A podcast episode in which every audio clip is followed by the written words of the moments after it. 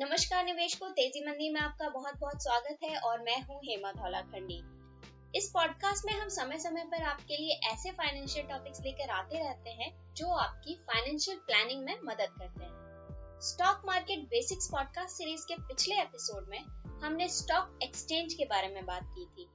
आज के इस एपिसोड में हम स्टॉक इन्वेस्टिंग में आपका पहला कदम क्या होना चाहिए इस बात पर चर्चा करेंगे। पहले बचत बाकी सब उसके बाद। यही बात कहते हुए आपने अक्सर अपने नाना नानी, दादा दादी को सुना होगा। बात है भी सौ टके की। तो निवेश शुरू करने से पहले अपनी इनकम का 20 से 25 परसेंट या जितना भी आप चाहें, उतना हिस्सा पहले निवेश में लगाएँ, उसके बाद कहीं और खर्च करें। आप अपने अनुसार निवेश का समय भी तय कर सकते हैं। जैसे आप छह महीने में निवेश करना चाहते हैं, सप्ताह भर में निवेश करना चाहते हैं या महीने भर में निवेश करना चाहते हैं। इस पैसे से आप उन नए स्टॉक्स को खरीद सकते हैं, जिनको आप लंबे समय से ट्रैक करते आ रहे हैं, या फिर आप अपने पुराने स्टॉक्स की संख्या को भी इससे बढ़ा सकते हैं। निवेश की यात्रा स्टॉक के चुनाव के साथ शुरू होती है। बाज़ार में पाँच हज़ार से भी ज़्यादा कंपनियाँ लिस्टेड हैं। अब इनमें से चंद को चुनना कोई आसान काम तो नहीं। बाज़ार में सरवाइव करने के लिए इन्वेस्टर्स हो या ट्रेडर्स हो, दोनों ही फंडामेंटल और टेक्निकल एनालिसिस का सहारा लेते हैं। अगर इस विद्या को आपने सीख लिया तो दोस्तों, यकीन मानिए, कामयाबी के पीछे आपको भागने की ज़रूरत नहीं है। कामयाबी आपके पीछे दौड़ी चली आएगी। ये मेरी नहीं, फुमसुम वागड़ू की लाइन है।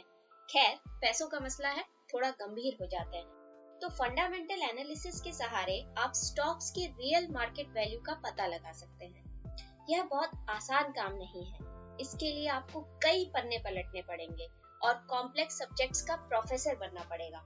स्टूडेंट बनने से यहाँ काम नहीं चलने वाला। इसके लिए आपको देश की आर्थिक संभावनाओं से अच्छी तरह वाकिफ होना पड़ेगा।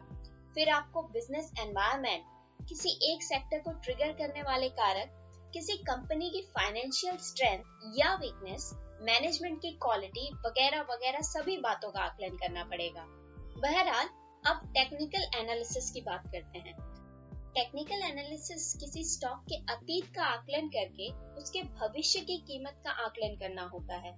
यहाँ आपको किसी स्टॉक के उतार चढ़ाव की भविष्यवाणी करने के लिए अतीत से लेकर वर्तमान तक के सभी प्रकार के ग्राफों को गहराई से समझना होगा। यह बात हमेशा ध्यान रखें कि कोई भी रिसर्च चाहे फंडामेंटल हो या टेक्निकल उसमें अपनी खूबियाँ और खामियाँ रहती हैं। बाज़ार में इतना उतार चढ़ाव है कि यहाँ किसी भी आकलन को सही ठहरा पाना मुश्किल है। इसलिए हमारी पहली टिप है, आप अपनी बिज़नेस सेंस का सहारा लें और हर एक मूव पर नज़र रखें और उस पर सवाल खड़े करें। हमारी दूसरी टिप ये है कि चैन से निवेश करना है तो जाग जाओ। दोस्तों के सहारे ना रहो, सेबी रजिस्टर्ड निवेश सलाहकार की ही मदद लो। कहने का मतलब यह है कि अपने खून पसीने की कमाई को ऐसे ही किसी की बातों के भरोसे बर्बाद न होने दें। यदि आप सलाह लेना ही चाहते हैं तो किसी विश्वसनीय इन्वेस्टमेंट एडवाइजर या फाइनेंशियल प्लानर की सलाह लें। बेशक जब तक आप रिसर्च के प्रोफेसर न हो जाएँ, तब तक ही सही।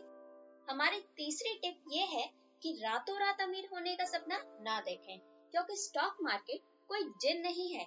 अपने निवेश को समय दें और लॉन्ग टर्म इन्वेस्टमेंट का प्लान बनाएँ। इससे आपके स्टॉक के चुनाव में सुधार आएगा और आप समय के साथ निश्चित रूप से अपनी वेल्थ क्रिएट कर सकेंगे।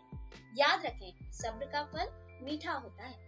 आज के लिए अपनी वाणी को यहीं विराम देती हूँ। स्टॉक मार्केट बेसिक्स की इस स्पेशल सीरीज़ में अगले एपिसोड में हम फंडामेंटल और टेक्निकल एनालिसिस पर डिटेल से बात करेंगे। इसलिए अगला एपिसोड मिस ना करें। और अभी तक आपने हमारे पॉडकास्ट को सब्सक्राइब नहीं किया है तो इसे सब्सक्राइब कर लें।